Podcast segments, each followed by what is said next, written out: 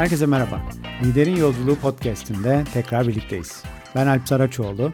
İş hayatını herkes için daha verimli, mutlu ve üretken yapma hayaliyle çıktığımız bu yolda yeni nesil teknikleri, modelleri ve tecrübe paylaşımlarımızı sizlere aktarmaya devam ediyoruz. Bugünkü konumuz yeni dönemde liderleri bekleyen zorluklar. Bu alanda benim sevdiğim bir yazar var, Jacob Morgan.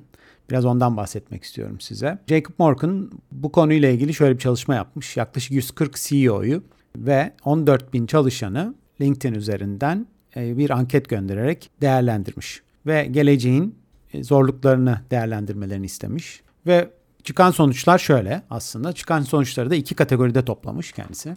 Birinci kategori Futureize demiş bu kategoriye. Yani bu kategorinin özelliği gelecekleştirme. Gelecekte onları bekleyen birazcık daha teknik taraf. Teknik tarafla ilgili acaba liderleri neler bekliyor diye. Bunun dört alt başlığı var. Bir tanesi kısa dönemden uzun dönemli düşünmeye geçme. O kadar hızlı değişim dalgası var ki yeni dönemde uzun vadeli plan yapabilme, uzun vadeli düşünebilme gerçekten zorlaştı. Artık bütün liderler ancak kısa vadeli planlar yapabiliyorlar. Bu dönemin en büyük zorluklarından bir tanesi bu kısa vadeli planları acaba uzun vadeliye nasıl çeviririz? Birincisi bu. İkincisi teknolojiye adapte olabilmek. Evet, her şey dijitalleşiyor. Teknoloji çok hızlı geliyor. Her şey yapay zeka üzerine konuşuluyor şu anda. Çılgın, her gün çılgın e, yapay zekalı programlar, ürünler çıkıyor. Biz artık takip edemiyoruz. O yüzden yeni dönem liderlerinin de en önemli konularından bir tanesi teknolojiye adapte olabilmeleri. Üçüncü konu değişime ayak uydurmak. Yine bu dönemin zorluklarından bir tanesi. Değişim o kadar hızlı ki her gün yepyeni bir şey çıkıyor. Yeni bir program, yeni bir iş yapış şekli, bildiğimiz iş yapış şekillerinin değiştiğini görüyoruz. Buna biz nasıl ayak uyduracağız liderler olarak? Bunu tespit etmiş. Dördüncüsü ise kutunun dışında düşünebilme. Yani statükonun dışında kalabilme. Bu da en önemli konulardan bir tanesi liderin. İkinci tarafa geldiğimizde ise Humanize diye bir kategori koymuş. Humanize aslında şöyle Türkçeleştirebiliriz. Biraz insanlaştırma, daha insan odaklı hale getirme. Bunun alt başlıkları bir, dağınık ekipleri yönetebilme. Evet, şu anda artık online çalışılıyor, hibrit çalışılıyor, evden çalışma söz konusu. Artık yeni nesil evden çalışma yoksa ben işe gelmem diyor. Evet, iki gün evden, üç gün ofisten, üç gün evden, iki gün ofisten gibi böyle farklı farklı modeller var farklı şirketlerde. Yani bu artık dağınık bir ekibi yönetme söz konusu. Bu artık yeni liderin önemli alanlarından bir tanesi. Kendisini geliştirmesi gereken. İkinci alan yetkinliği kazanma. Yani Reskilling ve Upskilling dediğimiz bir alan. Yani bir yetkinlik. Bu yetkinlikler çünkü çok hızlı değiştiği için her şey artık belli yetkinliklerin de yükseltilmesi gerekiyor veya yeni yetkinlikler kazandırılması gerekiyor. Hatta e, şu başladı. Yani kumaşı iyi olsun kişinin genel özellikleri, etik, ahlak ve e, öğrenme becerisi yeterli olsun. Biz onu yeterince eğitebiliriz. Bakışı başladı. Eskiden sadece yetkinliğe göre işe almalar vardı. Şimdi onun da değiştiğini gözlemliyoruz. Üçüncü alan yeteneği çekme ve tutma alanı. Çünkü artık yetenek konusunda ciddi bir şey başladı. Savaş başladı.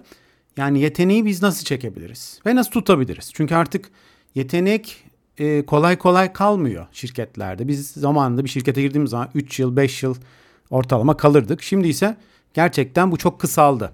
Yani eğer kişi, çalışan e, yeterince kendisini e, orada e, dahil hissetmiyorsa, kendini ifade ettiğini düşünmüyorsa veya kararlar içerisinde kendini görmüyorsa veya potansiyelini gerçekleştirdiğini düşünmüyorsa orayı terk edebiliyor kolaylıkla. Tabii bunun içerisinde şey de çok var. Farklı jenerasyonların, farklı beklentilerin olması da çok var.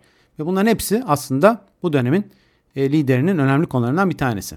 Hatta böyle e, LinkedIn'de yeni şeyler görmeye başladım. Yeni videolar görmeye başladım. Bu videolarda artık şirketler işte nasıl evden çalışmaya izin verdiklerini, nasıl eğlenceli şirketler olduklarını anlatır videolar çekmeye başladılar. Burada da görüyorum ki artık şirketler farklı metotlarla yeteneği çekmek için adımlar atıyorlar. Dördüncü konu iyi bir şey yapma, iyiye hizmet etme hali. Evet, burada son dönemde yine çok konuştuğumuz konulardan bir tanesi amaç. Ben şirketimde ne amaca hizmet ediyorum? Bu şirketin amacı nedir? Ben daha büyük bir amaca hizmet ediyor muyum? İyi şeyler yapma hali.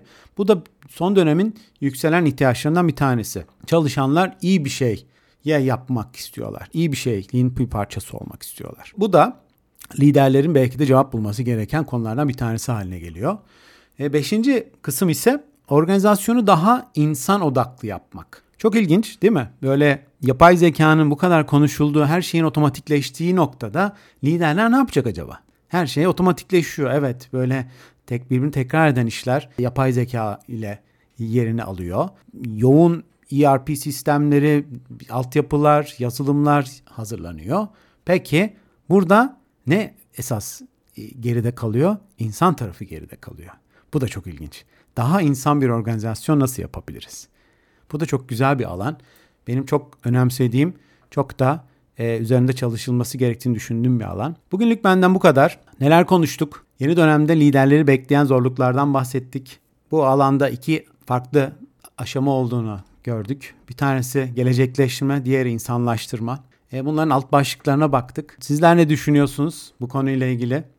Eğer bu konuyla ilgili düşünceleriniz varsa bana LinkedIn'den, Instagram'dan yazarsanız çok sevinirim. Yolda olmaya, öğrenmeye devam. Sevgiyle kalın, güzelliklerle kalın.